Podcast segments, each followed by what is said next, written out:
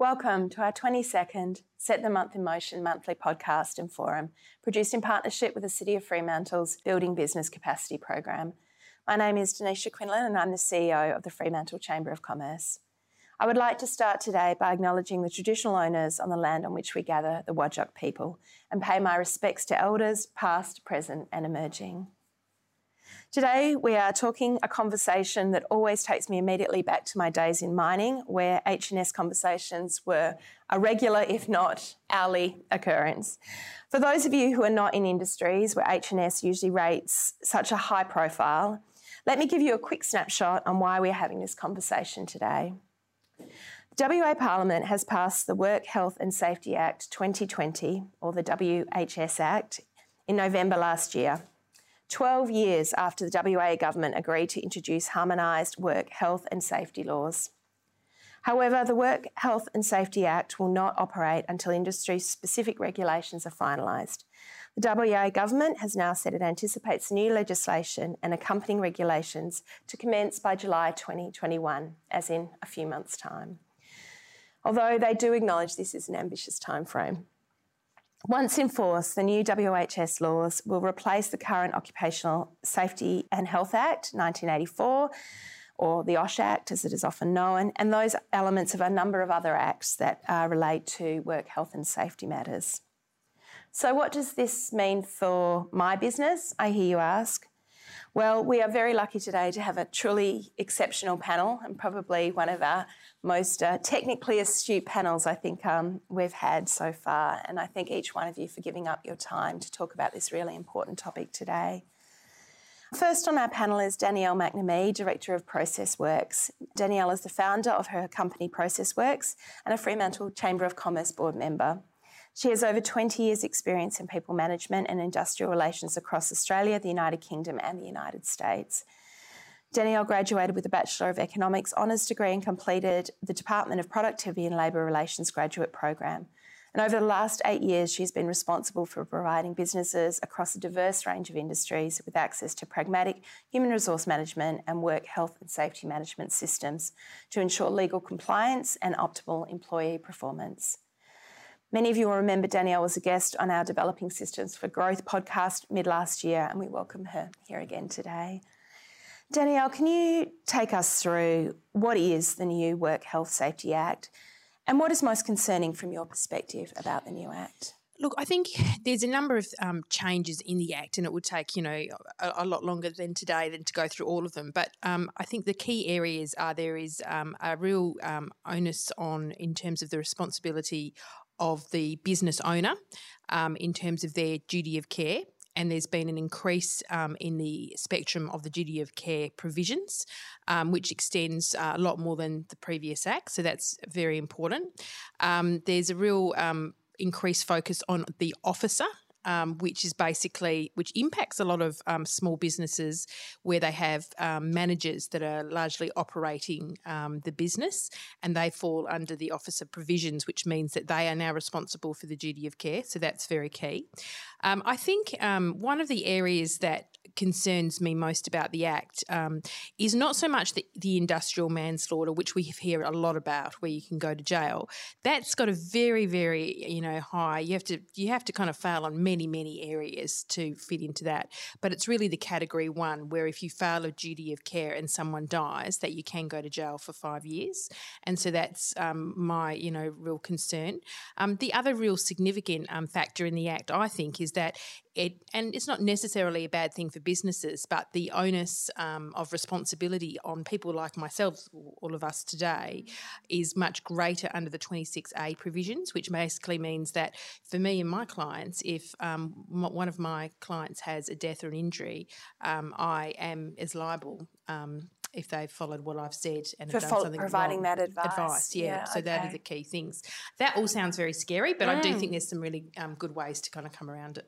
Great, and I'd love in a little while through the panel we'll explore things like the definition of duty of care and what our officers and how organisations do need to prepare themselves. But I think you know that's a great highlight overview, and I think why a lot of people are really keen to get to understand the nuts and bolts is, I guess, a little bit of the fear, um, particularly around, as you said, the industrial manslaughter and what this really means for me as a director or a, an owner or a manager of my business. So thanks for that introduction, Danielle. Next on our list is Adam Ritz, safety manager at Fremantle Ports. Adam has spent a lot of his working life in leadership positions in the Royal Australian Navy, the oil and gas industry, and the maritime logistics industry, helping organisations understand and manage operational and work health and safety risks. Adam believes that everyone should strive to get the job done right, and where risks to people, the environment, our products, services, and equipment are considered holistically and managed using evidence based systems and processes, not just a hunch or a knee jerk reaction then we actually start to, to really make a difference in this area. I guess, like me, experience in high risk industries means that this is always top of mind, Adam. And I think the lessons learned in those sort of organisations are just so relevant um, in everyday um, management of business. Um, and a lot of the focus in those organisations is obviously on fostering a culture, you know, around thinking about risk and health and safety right down to the point that you know you can do a step back five by five when you're about to start painting in your home. You know that's almost the length that it goes to isn't it? The tools the systems they must be easy to access easy to understand easy to use and directly relevant to the user itself. And i think step back five by five is probably one of those uh, traditional ones from your perspective, and we had a long chat about this the other day, you, in many ways you're feeling quite positive about the change. So I'm really keen to see what sections of the new um, WHS legislation you think have the potential to improve outcomes for businesses in WA. Thanks very much. I'm, uh, yes, definitely a fan of the new Act, uh, having worked in organisations that operated nationally to finally be harmonised. There's a few sections that, that I'm a fan of in particular. One is Section 17, which um, puts an obligation on, on the organisation to eliminate uh, hazards as the first step, Section 17A. And then if if it's not reasonably practical for you to eliminate the hazard, then you can go on to 17B and reduce it, reduce the risk so far as reasonably practical. So it's a very positive obligation that you have to eliminate hazards. And that just spells it out so much more clearly than, than the old legislation. So I think that's a great thing. It just focuses our attention on what our obligation is.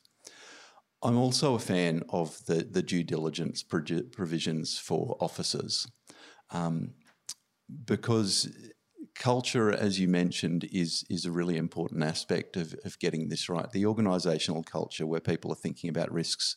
And so the due diligence provisions, in my view, are basically a checklist to have the most senior people in the organisation focusing on things that will make a tangible difference to the health and safety outcomes of an organisation. And as we know, if the boss is focused on something, everybody else is likely to follow in their footsteps. So I see that as a really useful thing. That's great, Adam. And again, I think, you know, some key areas are just around understanding those definitions of, of what is a hazard, what are controls, how do you assess it? You know, some of that language is very new to a lot of particularly small to medium sized businesses that maybe aren't in those high risk areas. And maybe it does put some of the focus on it. But I guess, as Danielle said, it also requires that additional level of compliance and understanding. Otherwise, you are going to be quite significantly at risk, which is where some of that grey area and I guess concern comes from. So, thank you for that. Um, finally, we have Brad Promitz, uh, Director of ASC Australian Safety Corporation, and a, a, big thank you to Kate, who's in the room today, for recommending um, Brad come on our panel today. We're very grateful for that, Kate. Thank you. Um, Brad has over 20 years' experience in safety management and safety critical control roles across Australia. This work has covered emergency services, transport, manufacturing, construction, and the resource sector. Brad's roles have covered virtually all safety requirements from critical response, investigations, regulatory auditing, and senior management of workplace safeties. You've done things from investigations involving fatalities um, right at the pointy end there through to prosecutions, Brad, um, as well as safety management system evaluations, and developed and audited safety and quality in over 500 different audits. You've also provided advice to senior management and linked corporate safety with operational safety needs. Brad, in, in all of that experience, and particularly, I guess, from a from an audit and a compliance perspective, if we look really at a very practical level around some of the things that Danielle and Adam have sort of introduced us to, what specific things would you be looking for at advising businesses to have in place to prepare themselves for the upcoming changes? Uh, good morning and thank you, Danicia, for having me today. Um, my advice for any business owner, manager would be to make a start. There's no point perturbating or putting off improving, obviously, their safety processes and their safety profile. Um, and that reason is twofold. Uh, number one, they're exposed if they have not identified all of the things that may harm a person, and that may be a worker or anybody else that could be impacted by their work but also the fact that they need to actually remain competitive in a changing landscape that we're going to be seeing across WA. Um, with new shared responsibility models highlighted far more in WHS than in previous legislation, um, companies engaging another company are legally climbing into bed with them. Any outcomes on a work front where a worker is seriously injured or, or worse, um, they look at the entire work front, not just oh well who was the subby on site that mm. that caused this. No, it's a shared responsibility across all parties who have commissioned or taken part in those jobs. So uh, an owner or a manager not improving their safety processes and having the means to evidence those improvements will find themselves uh, in a difficult position with engaging or, or even maintaining or renewing contracts that they may have with existing clients. I think that's a really, really interesting point. And certainly, I think through the early 90s, particularly in resources, we did see a lot of that blame game of, you know, contractors being on site and, you know, we're, we're the corporate and, oh dear, bad contractor. Um, and there wasn't kind of that relationship that we're now seeing.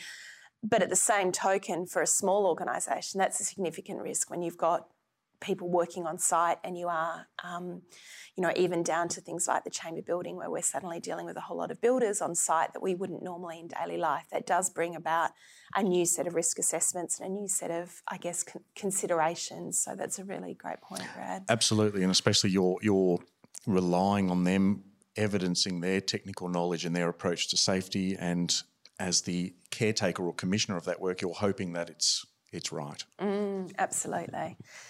Yeah.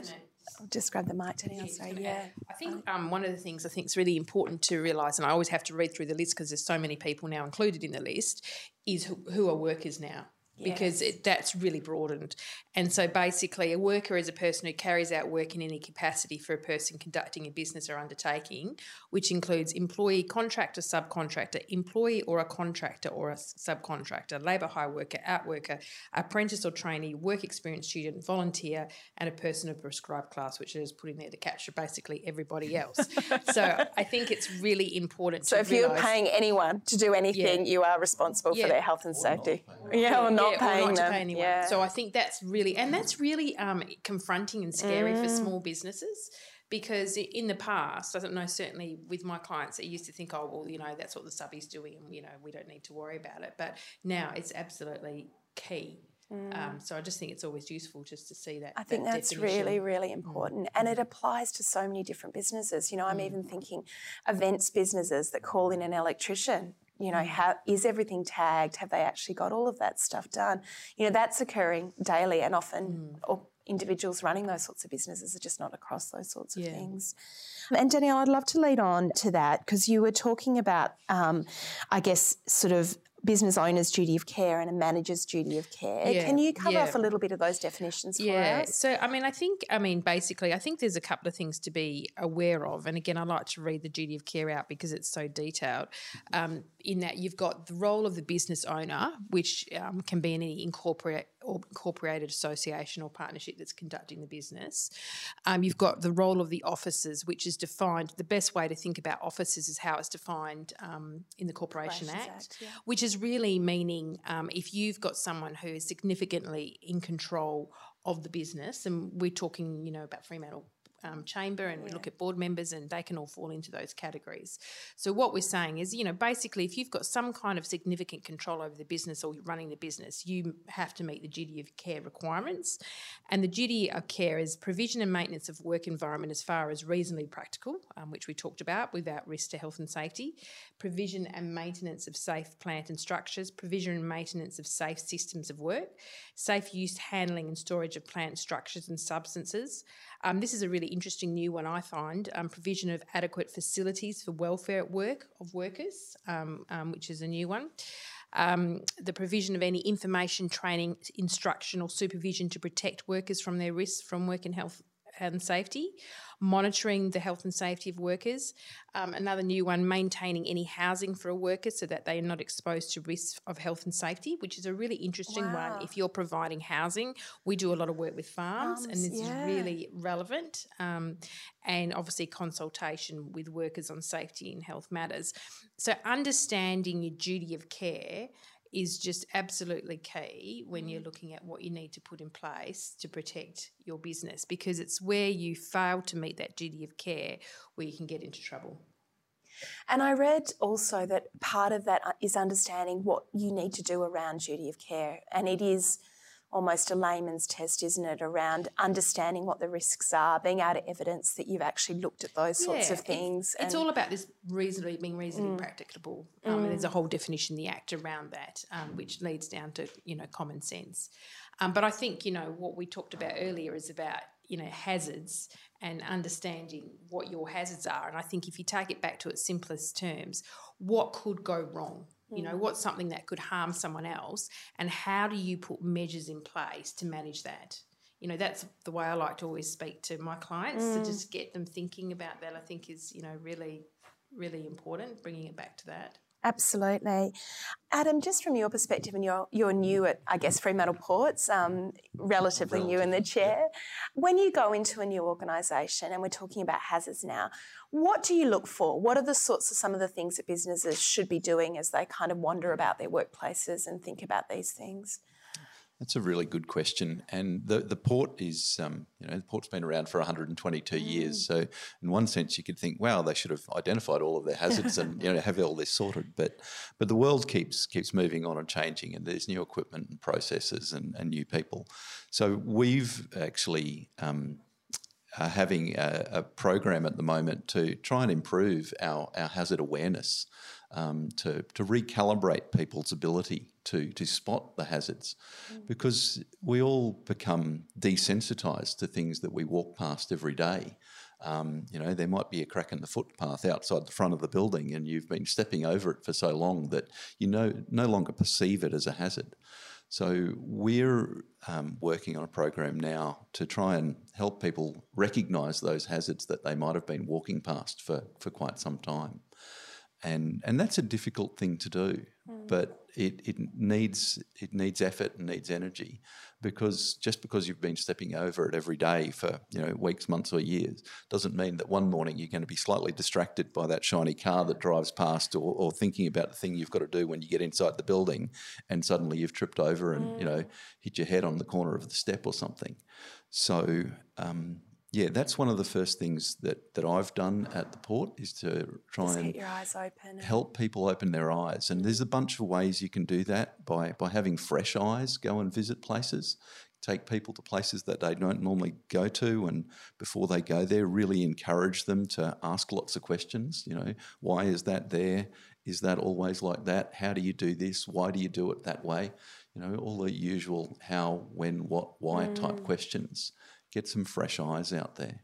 It's really important, isn't it? And we all have a bit of a responsibility also if something's taped off or if something is actually set aside for a reason that we don't just ignore it and just go straight through it. And on that, Brad, interested in some of the prosecutions and um, work that you've done investigating, you know, serious incidences.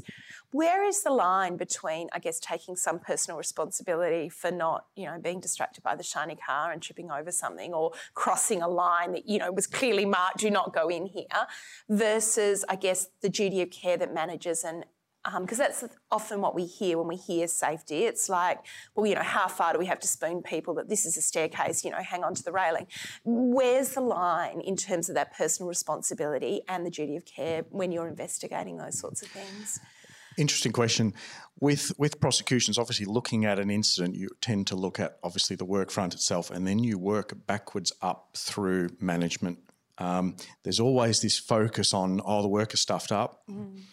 Well, the way that we would look at it was was the worker ever provided any instructions or prescription around how that they were to either travel through an area or perform an activity just because they have harmed themselves does not mean they are automatically liable. Mm-hmm. Was risk assessment ever uh, performed? Were they ever informed they had to do risk assessment? Was a supervisor present? Was there procedures? So you work up through multiple trains to find where the failures, and there's multiple failures always within prosecutions, uh, where they've occurred and, and who should have been watching the ball, so mm. to speak, with that regard. The, um, the other aspect too with, with um, what we've been talking about, the duty of care and due diligence, as they've both been raised, it's not up to a owner or manager to just go, oh, m- make sure you, you do the job safe. That's, that's, that's great vision and motive, but you still have to have those resources and processes in place to be mm. effective. Um, with the inception of Section 27 of the WHS Act, which focuses on officers and duty holders, um, the existing Act, the OSH Act that we've had nearing on 40 years, was very binary. It only identified employer and employees. And middle management enjoyed the luxury of anonymity throughout that legal process. So, by bringing in that focus on liability for duty duty holders, those in middle management that typically have far more influence mm. over how the work front is designed and set up and what products and, and plant is purchased and used, as opposed to the CEO who doesn't have that line of sight or exists in a fog of war and is reliant on management giving them accurate information around how safety is within their departments or divisions, depending mm. on the mm. context of the business. That's an interesting point. And on systems, Danielle, I might just get you to have the mic for a second because um, I'm really intrigued, obviously, with your um, work in both HR and safety and the integration between those two things because we are talking about the management of people and keeping them safe, plus a very strong, I guess, systems base, particularly as Brad said, because if you are going to get investigated, you need yeah. to make sure you've got the right reporting systems in place, that management and officers are getting the information that they need on a daily basis yeah. to be able to understand what those risks. How do you look at an organisation implement that sort of so? I think the you know the most important thing to start with is a risk assessment. Uh, and in very simple terms, that's basically, you know, as an organisation, at looking at over a, whole, what are the risks are, and how we manage those risks. And so that's the way you kind of get, I, I believe, you get you kind of your, a lot of your framework in terms of what your systems and processes needs to be about because mm-hmm. you're looking at um, the areas which could cause harm. Um, so, and then of course you need, you know, your relevant policies and procedures um, and your processes. So again, it's about not just having kind of general, kind of high level um, documents that talk um, particularly about incident management, but actually having processes. That's, for example, when you induct someone, that you're actually following a set of processes, which includes both HR and safety. You know, so that they they, they are correctly into the organisation, yeah, into the, the right organisation. Yeah. yeah. So I think you need to start with the risk assessment. Um, from there, you look at your you know policies, your procedures, and your key processes, and then falls from that are your safe work practices, mm-hmm. and that comes out from your risk assessment. But the thing that I see so often is that they're either written too complicated. Um, so people don't understand them, or someone pays a whole lot of money for a system, but then they never actually use it. Mm. They and never no buy They it, never yeah. actually train their people, mm. um, and so I believe um, that you just you, it's the implementation and helping and supporting people do it um, is just as important um, as the system itself because you can have a great system, but if you haven't used it, then it means nothing mm. um, in terms of, I'm sure you both would agree, in terms of both, you know, if you have a critical incident. Absolutely. Mm. I think that's really important. And I guess in a larger organisation, um, Adam, you're looking at how do you i guess we talked to you mentioned culture a little way so you can have as danielle said you know a great system you can bring your team in you identify your risks you look at the likelihood you look at your consequences you identify your controls all of that's well and good you've then got to roll it out through a large number of people how do you go about that yeah that in, in my view um, it needs good leadership and good management, particularly from those those middle managers that, that are the people that actually, you know, largely do do the, the work of supervising the people at the front line mm. uh, and making sure things happen. So, you know, just drawing on on what both my colleagues this morning have said, you know, doing that risk assessment and understanding what you need to manage and how but then making sure that it actually happens. Mm. Um, that's the, the key. Um, you know, there have been lots of prosecutions that you can look at from over east where a company, someone like a Coles or a Woolworth, a big multinational or, or national organisation, they can demonstrate that they've done their risk assessment, they've done their inductions and training, people have signed on a dotted line to say they understand and acknowledge the procedures, but then something has occurred and the, the regulator has gone in and discovered that people weren't actually following the written procedure. Uh, and, and nobody's no no supervisor has actually noticed that, or even if they've noticed it, they haven't done anything about it. And so this evidence that the company provides to say, see, we trained our workers, they've signed on the dotted line. The, the prosecutor goes, well, that's worthless because your people weren't actually following the procedure. You know, who was looking over their shoulder occasionally to check that they were doing it the right way? Um, so you're, you're almost, you know, making sure you get the book thrown at you harder. Yes, that's so true. One of the things I think is interesting, I often get a situation where I have clients say, Oh, we'll ring up, well, you know, they did the induction and we've got the process and systems and everything else. And I've told them that they have to wear a helmet. Um, but you know they choose not to wear a helmet, and I said, no, that's not good enough. The bottom line is, if they're not wearing a helmet, you need to performance manage them from a HR perspective to say, okay, you're not wearing a helmet. That's the first written warning, and follow up on that. So it is being, I think, really proactive. And being very really, vigilant. really- and I do, I really agree with what you're saying in that I think um, as as full on as it is, the officer, new parts of the officer in the Act, it is really um, making a lot of senior middle managers wake up Mm. and actually take it a lot more seriously because they are they are liable, and um, which I do think. i- I think it's harsh, but I also think it's a good thing at the same time. so I think, it, Mm, yeah. So And you're so right because a lot of the the procedures where instances occur, if we take, for example, one of our hospitality businesses, you know, the risk of knives is clearly a high risk when you're chopping with very sharp knives every day and losing fingers and arms and limbs. You know, it could very easily happen. That requires almost constant visual reminder as well, because when people are doing it every day, it just becomes habitual as well. And unless someone is ta stepping back and observing every now and again and maybe checking that change and making those changes, because they don't happen overnight. You know, these sort of awareness changes are certainly um, are difficult to entrench in people's behaviours. And so, Danielle, you mentioned that you know warnings can be a way of doing it. How else do you make sure that I guess the team is following through? Is it all punitive or? no, uh, of course not. No, you have to be passionate about Mm. it, you know. And I think that's the thing is that um, your best asset are your people, right? That's the most important asset. I don't care what business you have, Yeah. and I'm yet to meet a business, and maybe I'm just met the right businesses that actually um, want to do harm to their people. Mm. So I think it's about um, safety in a lot of ways has got a bit of a bad name. People think it's boring and everything else. And Mm. Am oh, I really going to trip over the photocopier this Yeah, week? Here we yeah. go. No, no. um, so I think it's about really um, culture is really key. So in terms of inspiring culture, I think inspiring change in terms of that middle um, management. Um, but I do also think there's a place where it's amazing that if you actually start getting a little bit serious in terms of following some correct disciplinary procedures, it can make a real difference as well. And then other people stand Follow up because through, we're yeah. talking life and death. So it is something that's um, very, very serious. And it it has to be, you know, absolutely has to be led from the top. You know, that is absolutely important. Um, just taking it, you know, very seriously from a management point of view. But just you, you don't, if you see something, you know, you have to call it, you have to address it. And as you've said, there are you know also organisational benefits. Although the act is is a little bit scary, if you are signing your contractors in and out, you know there's benefits to knowing what time they're actually on site. You know mm. there's financial benefits in that. There's financial benefits in making sure that induction's done properly and the work's done properly, so you don't lose time on site. There's a a really strong organisational and cultural benefit in your people knowing that you actually mm. care about them. So I think we also have to put it in that context that there's some real business um, imperatives for getting this stuff right as well and thinking Well, just about just it. the cost of injury in mm. itself.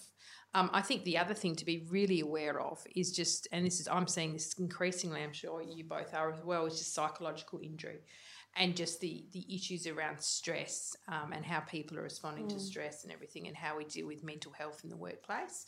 That's something that's becoming a really key issue, which has huge effects on productivity and mm. your profitability. Mm. Um, so being really proactive. And is that, that covered under the Act? Yeah, it's well? always been covered under yeah. the Act, but it's mentioned um, more specifically. More specifically. Yeah. yeah. Um, just talking about diversity of organisations, I'd be interested, um, Adam, in your view from what is the difference between, I guess, some of the dealing with this on a large organisational level and say dealing with it in smaller to medium sized businesses? Is there a difference or is the process the same? I think the process is the same, but like many things we do, it can be scaled up or down. Mm. Um, you know, whether whether you're dealing with the, the, the finances and the filing uh, or, or, some other act, aspect of running an organisation, um, most things are scalable. Mm. I, I, I, love the uh, analogy um, that was explained to me when I first got into safety um, some time ago now. Um, it was the analogy called the Joe's Garage model. So, so Joe owns his service station and he's got two people working for him. He's got a mechanic in the workshop and he's got a got an assistant running the the, the checkout in the shop. But Joe has visibility of everything that happens in his organisation. He knows when you know there's not enough Mars bars on the shelf, and he knows when there's not enough you know oil out in the workshop, um, and and he knows all of the clients.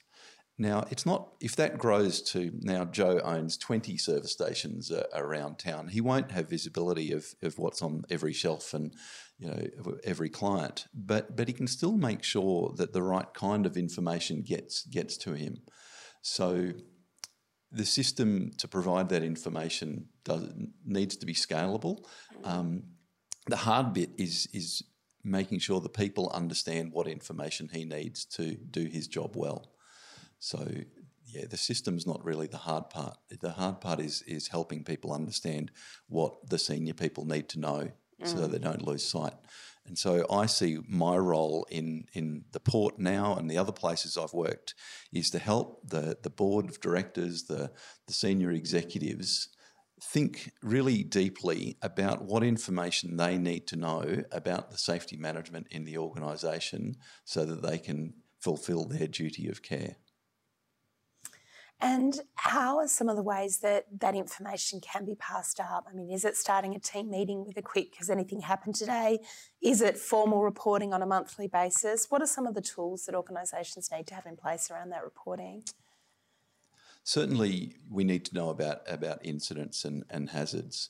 But to be more proactive, um, I think it goes back to doing the, understanding the risk assessments and mm-hmm. continuing to review and update those.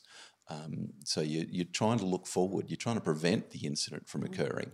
Um, so we sometimes talk about leading and lagging indicators, um, and though there's a lot of science that tells us that, um, that that's a bit of a, a bit of a cycle, um, but we still need to be looking at the things that are likely to give us the best chance of success. So mm. looking into the future. Um, so your hazards, the procedures you're using, are they being used? Are they as effective as you um, like to think they are.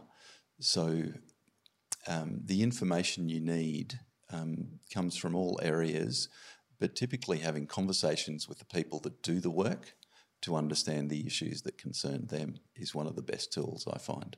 Because often on, particularly on sites, it's like everybody always knows before it happens, don't they? And I'm sure mm. all of you have have experienced that where they're all like, oh yeah, well that was just an instant waiting to happen almost. So it's getting into that conversation, absolutely.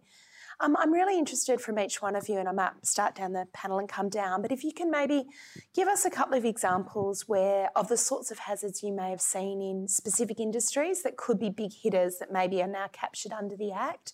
So maybe if we take sort of marine or retail hospitality or whatever, Brad, just a couple of examples maybe that you could just talk through for our audience. I'd actually like to go up a level. I think mm. with, and this is from an investigation perspective, I think one of the most consistent or, or the worst hazard that we would identify through investigation process was hypocrisy, where companies had put together systems, they'd written procedures, they'd pushed them down through the workplace, but then they didn't actually change anything or provide additional time to meet those new controls. They still maintain the same amount of pressure for time to complete work. And it was an unwritten rule that no, you don't follow the procedure because you won't get it finished in time. So, therefore, the workers basically suffer from that hypocrisy and, and are unheard in their workplace. If they raise things, yeah, yeah, yep, no, we'll take that under advisement, and the workers know nothing will happen. So they switch off themselves. They no longer look at hazards, they no longer carry any form of safety culture themselves through the business, and they almost resign to the fact, well, nothing's going to happen, it's always going to be this way. And therefore, all effort stops at both worker level and management level. And that brings in a whole raft of negligence throughout the whole business at that point. And in particular, I guess if if hazards are being raised and no controls or care is actually being evidenced in that raising, that would definitely bring about, I would imagine, that sort of hypocrisy of we've got all this stuff on paper, but does it really matter? Absolutely, and I get I get asked often, look, I've I've I've raised stuff with corporate, or I've raised stuff with management, or I've raised stuff with my supervisor, depending on who the person is. But you know, what what what else can I do? My advice is record it. Send that person, if you've had a conversation with someone and you've raised something, send them a brief dot point email. As discussed, um, forklift is dodgy, or we've got issues with the surface on that floor in that area, um, and just hit send. You've got a paper trail and you've met due diligence on your behalf. It also pushes uh, the person to act on that because they realise, okay, it's been documented now. I can't just blow it off and ignore it. Mm, great. Um, any specific industry example that you can think of that may be different from one sector to another in terms of the way under the new Act these things come up? Uh, all industries suffer from it. Manufacturing suffers from timeframes and completion of quotas and output of products and services, especially if they're on consignment. Building, exactly the same, where you've got multiple contractors on site. Project management's occurred to get everyone fitted into the project schedule, and then one of the tradies doesn't show because of they're working on another project or wet weather, and it creates a domino effect that, that increases the pressure on everyone to finish the job. And as as um, Danielle was saying before, companies will bring in subbies and subbies of them, and they'll bring in labour hire, or a mate will come and work for the day. So a builder's running a site like, who's he? Oh, he's working for me. I've never even met the guy. He hasn't been inducted. How, many, how long's he been here? Oh, two weeks.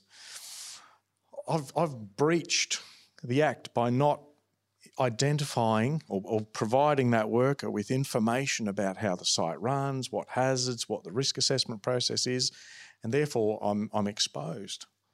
So it does create these systemic issues with, with how you govern a work area and how you manage it accordingly, especially with people that aren't part of your organisation. That's really good. And Danielle, from your perspective, obviously you work from farms through to retail, through to every oh, organisation. Um, I think the the common look. I mean, I can talk this certain standard things with well, the two things that worry me the most, um, and this is I suppose that are more likely to happen in most businesses. Okay, because mm. those most businesses is um, the fatigue issues. Yeah. I think fatigue is a massive issue. Um, I think particularly um, we are going through a bit of a boom at the moment across a lot of industries that I'm seeing. I mean, obviously we see it particularly in farms, but I think people working ridiculous hours, not having breaks, people lying about their breaks, some of the things that I'm seeing that are, that are happening. Um, so that's a real risk. Um, and also, um, I'm seeing, like I mentioned before, psychological um, incidents, like where people are, you know, are people are fatigued in the office or they're quiet, um, they seem depressed.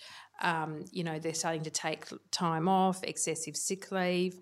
So um, we are seeing, in, from a particularly from a HR perspective as well, far more it, incidences of psychological injury that grow across all businesses. Mm. So they're the things that um, I'm particularly been aware of too that I think are quite common in all all businesses. Absolutely. Mm. No, I think that's a really point. Um, and I think we really have to look at this whole um, excessive work hours, whether it be like legal firms to farms to construction sites. Um, you know, and the increase in technology and the not switching off, so people being able to con- being contacted at any time, checking the emails after work. This is really causing areas that concerns me. And um, you know, psychological injury is the fastest growing injury across Australia at the moment, and it has the greatest payout in terms of workers' comp. So it's something we have to be really aware of. It's a really, really good point. And mm. even as you're talking now, I think, you know, I was only having a conversation with my staff a week ago because in the, the old world of, that I grew up in, you know, you had to network after hours. You had to do all of your work after hours. You ran around like a crazy person because that was the culture of the organisation. And we do operate in a new world now and getting a bit of an understanding of that balance. And I think the friction between an old way of working mm. and, and possibly a newer way of working is, is difficult. And yeah. it's difficult to give up on that. And as an organisation that needs people networking at events after work, we're very keen yeah. on people working quite late into the evening to make sure that we do those things. So, yeah. absolutely. It's that balance. Absolutely. Um, we've got some great folk sitting uh, in the chairs and in the room today. Um, did anyone have any questions that you would like to put to the panel, Mark and Natasha? So, in, um, I think we possibly covered it, but in some other countries, um, clients have a responsibility. So, if we are doing work here in the chamber, I work in the construction industry. So, um, under other legislation, I had the duty to inform my client that they had certain duties and they had to discharge it themselves. And I could guide them a little bit. I'm only an engineer, I'm not a safety guy. But um, I wasn't going to go into detail, but I was able to warn them to um, get the right information and manage their processes. Is there such provision in the Act? Yeah, great question. And I think um, there's two sections of the Act that uh, that go to this. There's Section 16, which talks about um, uh, more, there can be more than one duty holder for an activity. Um, and then Section 46 uh, talks about the obligation when there's more than one duty holder for those two or more duty holders to um, consult, cooperate, and collaborate to make sure that the risks are properly managed.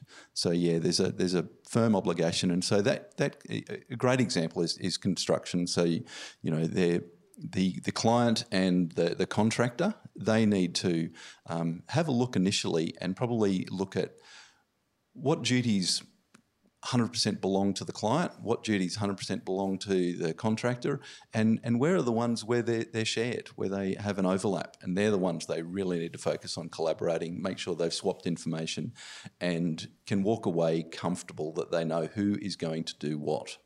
But then, just because you know that the contractor is going to do something or the client, you still, as the other party, have an obligation to check to do that supervision bit, just as you would supervising your employee when you've told them to wear their hard hat or to use the knife a certain way, you check. Between the two organisations, you still have an obligation to check. Natasha? Um,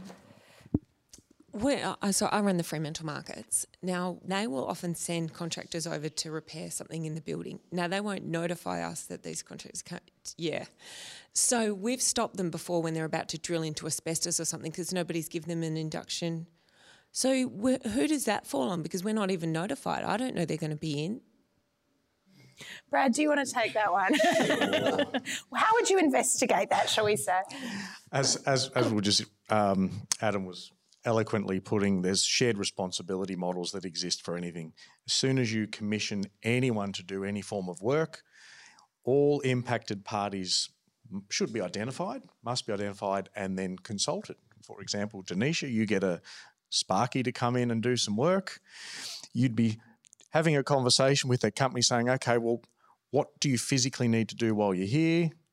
Does that pose any risk to us? Are we going to be inhaling anything or are you going to have to switch off power? Um, and if we are, how are our tenants going to be affected? Which is exactly what Natasha's yes. talking about. When it becomes yeah, when a we ripple engage effect. the contractor, that's fine. We do that with our tenants. Yes. But it doesn't always happen. You might have lodged something a couple of months later, they're, they're about to do it. They need to know duty They do.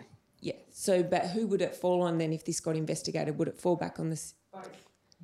And if you've, if you've stopped, that's what I don't understand. If you have stopped them from working, you've that's fine. You've you've met your due diligence.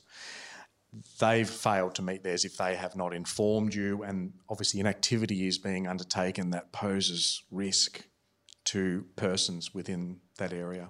Because the market's are open for trader setup, and so that people can just access without me knowing. I might Yes. be at my desk. I might not who know. I mean, we've caught electricians unapproved in the building before as well.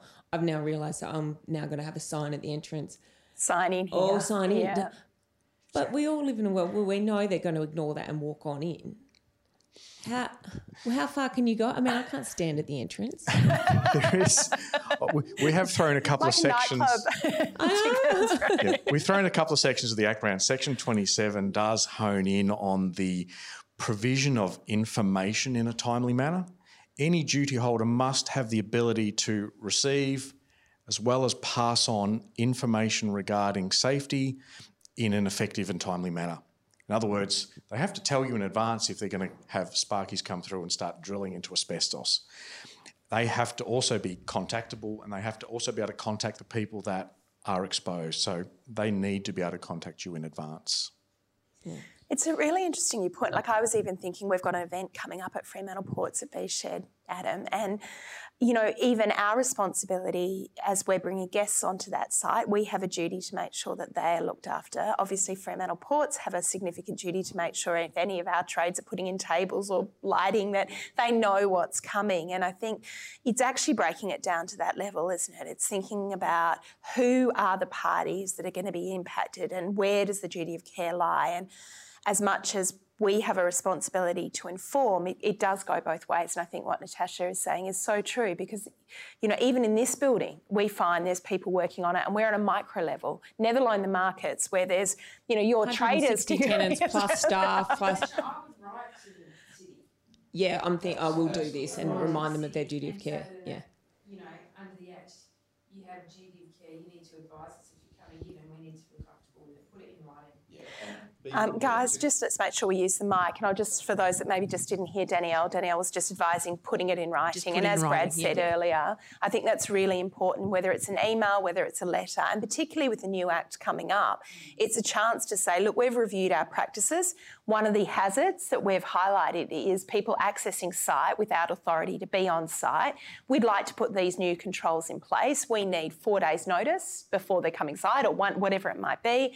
We need them to sign in. You need to induct them to say this is where the sign in book is and having that process. Yeah, and I wouldn't hesitate to do what you've done in the past to to stop a contractor or a tradie from doing work until you've been through whatever your processes are to make sure they're inducted and you've checked that it's all going to be okay. They're not going to drill into asbestos or something.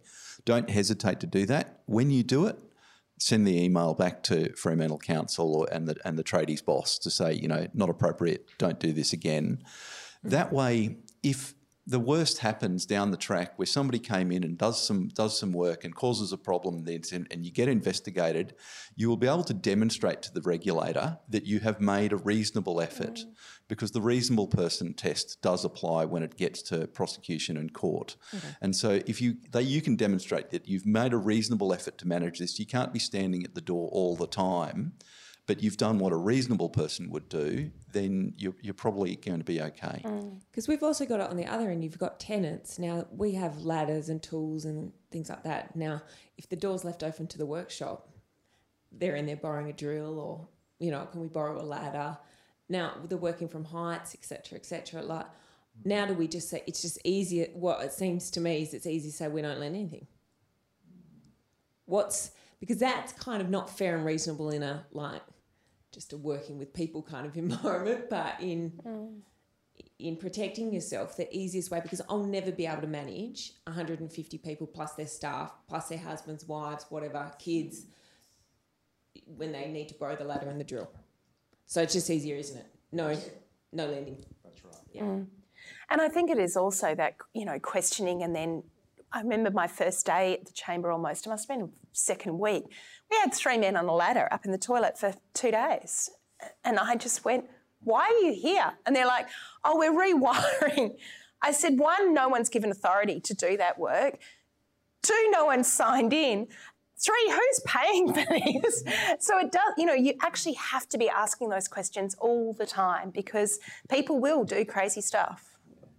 Just thinking about this, um, where there's these overlapping responsibilities, one of the, the tools that I've used before uh, from the oil and gas industry over over east, the onshore oil and gas industry in Queensland and South Australia, they do these things that are called work party interaction tables. so it's basically a matrix. Quite a sexy title. Yeah, yeah, but it's basically a matrix that on one one axis has all the organisations that are going to be working on the site on a given day, and on the other axis the various activities. And then you can show, you know, who's in charge of the activity, but who else is going to be impacted.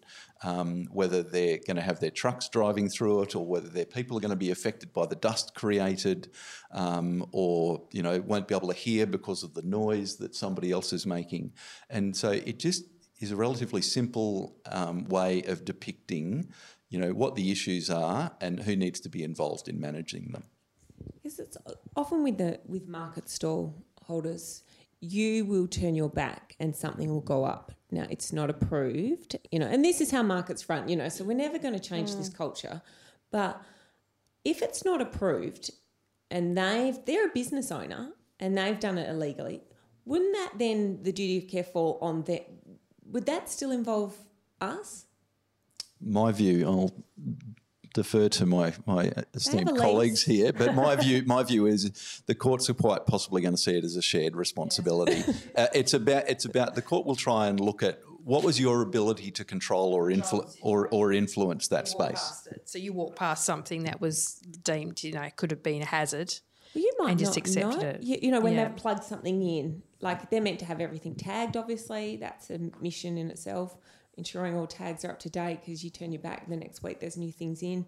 You can't be expected to invest part in, of that's in, that like, culture, research. isn't it? And I, I again, think, sorry, I, I, don't, I don't think that if it got to a prosecution, they would expect you to to see and control everything. Yeah. But you would need to demonstrate that you'd done everything reasonably practical. So when you have demonstrate that you have spotted things that were going wrong in the past and you have communicated with that stallholder or whatever, so that you've got a track record of saying, well, when I spot things, I act. I don't right. just ignore them. Um, and you know, and I think that the prosecutor and a judge would agree that no, you can't see everything. There will be things that have happened that you've just not even noticed until after the event. But as even with those, if you can demonstrate that yes, I spoke to them and told them not to do that again, that you can demonstrate that you've made a reasonable effort. Mm. And I think the, the points Natasha made, whilst they're sort of, I guess, site specific, they are relevant in terms of, I guess, the fear around the act and that ability with health and safety because we are managing people. It is like herding cats and it's very difficult. And that is why, I guess, they have gone, it's taken 40 years for us to get a new act that covers all of these things and how we do it. And I think that reasonable test that Danielle mentioned is so important, as is the culture and the communication, the identification. You know, it's almost having a comms plan with every kind of activity that you do. Who are your stakeholders? Who might get hurt here? Who else is responsible? And have we had a conversation with them? And I think what Natasha's raised is so crucially important for all businesses to say, we really just need to understand this. And are we bringing our teams together on a regular basis? Are we bringing our stallholders together on a regular basis? Checking in and letting them know why it's important. Because why it's important is none of them want Natasha to go to jail, I'm quite sure. Um, and that's part of. Um, what we're sort of trying to do in that shared responsibility. Would that be yeah, fair? Yeah, I think so. It, it, you know, and, and I keep using the words about doing what is reasonable and, and passing that reasonable person test if you ever got caught. Obviously, you want to avoid getting to court in the first place. Yes. Um, but uh, doing doing what's what's reasonable that if somebody independent looked at it and they thought, yeah, you've probably done as much as you, you can. Because you the, can't, they're not staff, so you can't no. make them come to a meeting and they won't come to show up if we said we're having a safety meeting. In my view, that would go to the reasonable test, test, as well. That if you can explain that to you know a potential WorkSafe inspector or someone, then then they might go, yeah, well, there's only so much you can do in that situation, yeah. and and you know. And let, having things signs visible, yeah, having sure. you know all that information around, you know, if that is is clear, even if it's not face to face, that there are written and sign controls and those sorts of things. If I can just change tack mm, for a mm, moment, there's another section of yeah. the of this new act that spells something out very clear, and that's section 272, um, which is the no contracting out. And, and this is where um, people, for many years in many countries, have tried to contract out their responsibility for safety. They've written the contract to the, the builder or the construction company and said, you know, you're responsible for everything that happens inside that fence. You know, don't, don't talk to us. This is Section 272. The Act trumps any contract that you might try and write. You can have the best contract in the world, but the Act will trump it and and the court will basically tear up your contract and start from scratch and go look at who was responsible for what was going on there. So I think that's a really important section. And on that, oh, yeah, go for that. And then I wanted to chat about insurance on a similar line. But Brad, yeah, and, and to piggyback off that, Adam, there's the same existing with um, your own safety responsibilities in a business. I was completing an audit with a, a, a client, and and the CEO said to me at the end, he goes, "Look." Brad, is there a, a form that I can download from WorkSafe where I transfer responsibilities to the um, chief financial officer? I'm going to Tahiti for two weeks. I won't be here, so I'm going to make him the responsible person in my absence.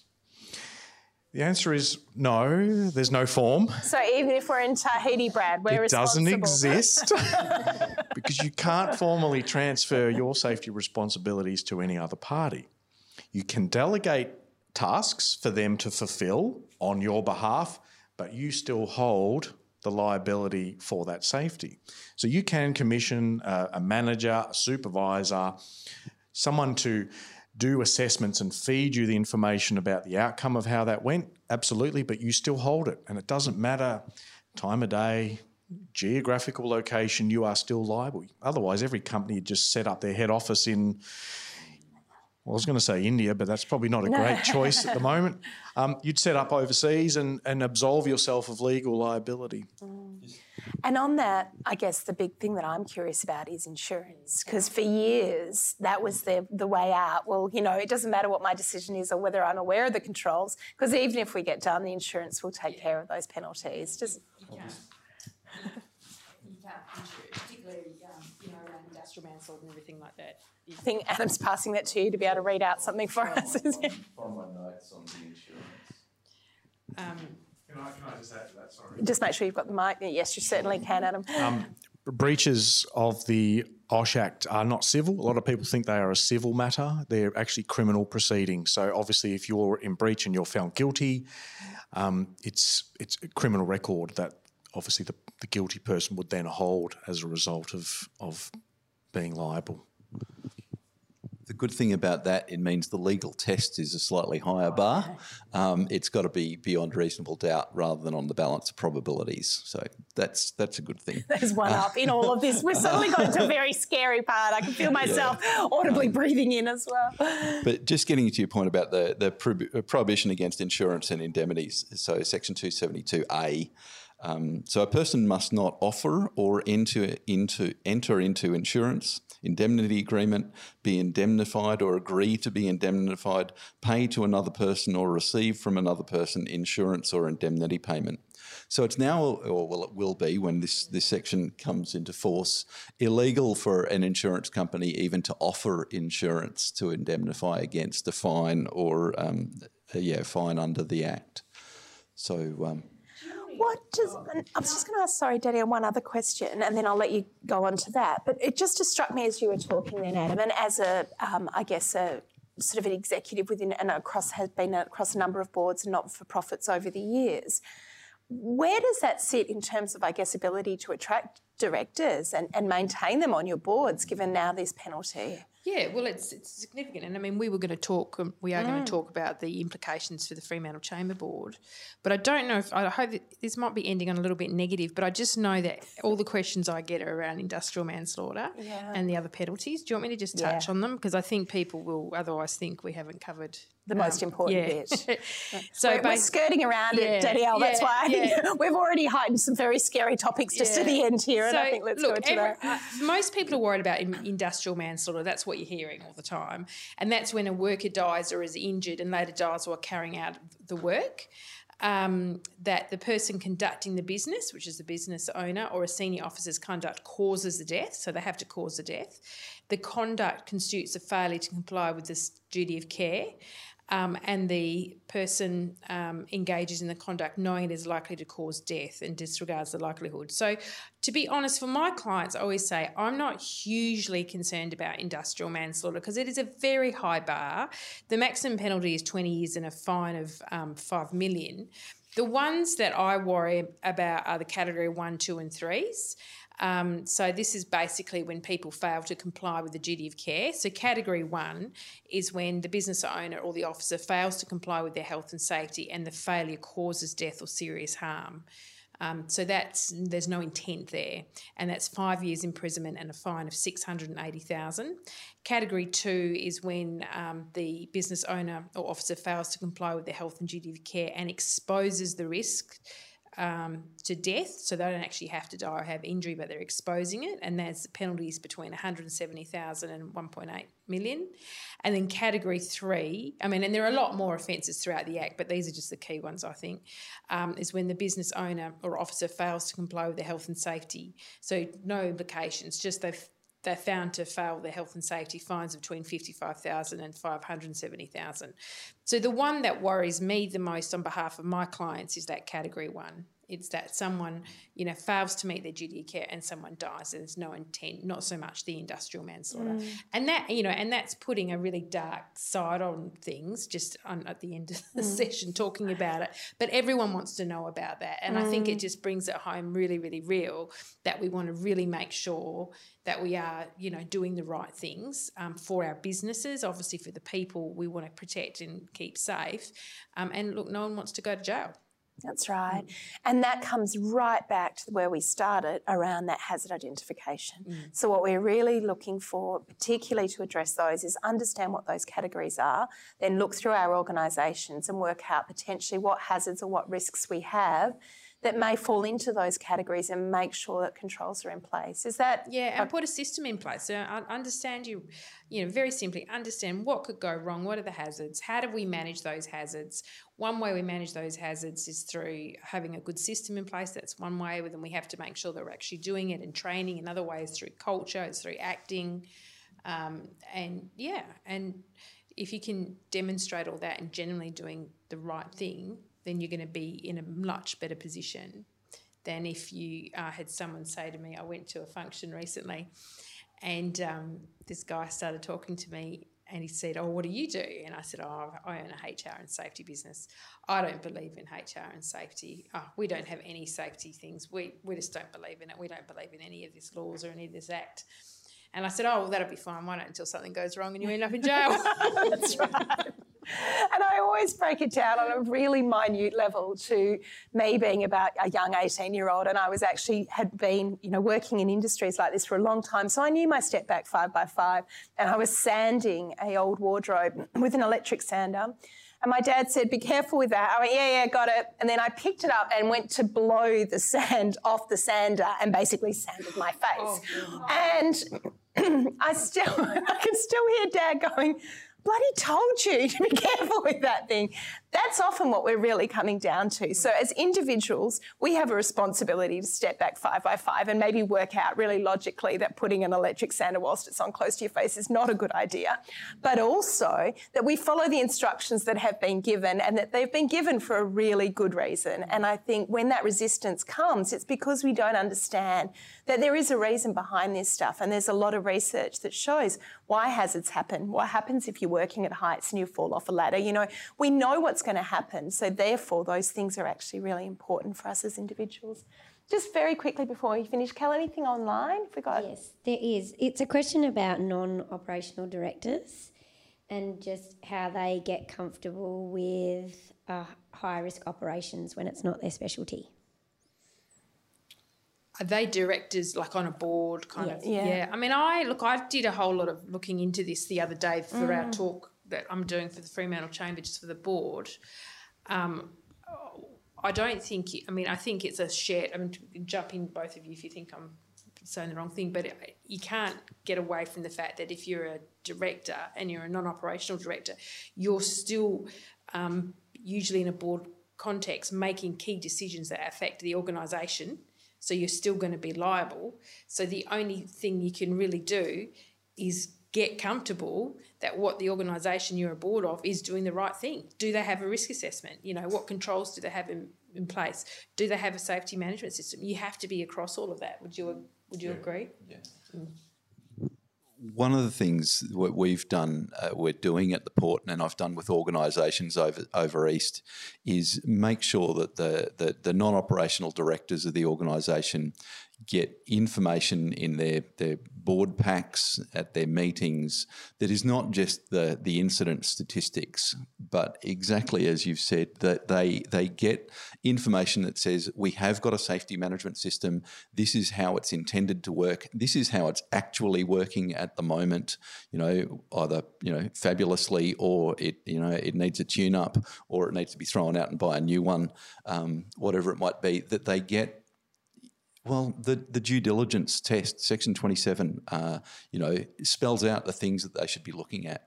Um, get some advice on how to actually do those things, and there's plenty of it out there. And these guys are probably gurus at it. Mm, absolutely. And uh, if I may add to that uh, horrible, scary Section 27 again, whilst um, within our legal system, it's uh, rever- uh, the onus of proof is on prosecution. It's up to the prosecution to prove you have committed an offence.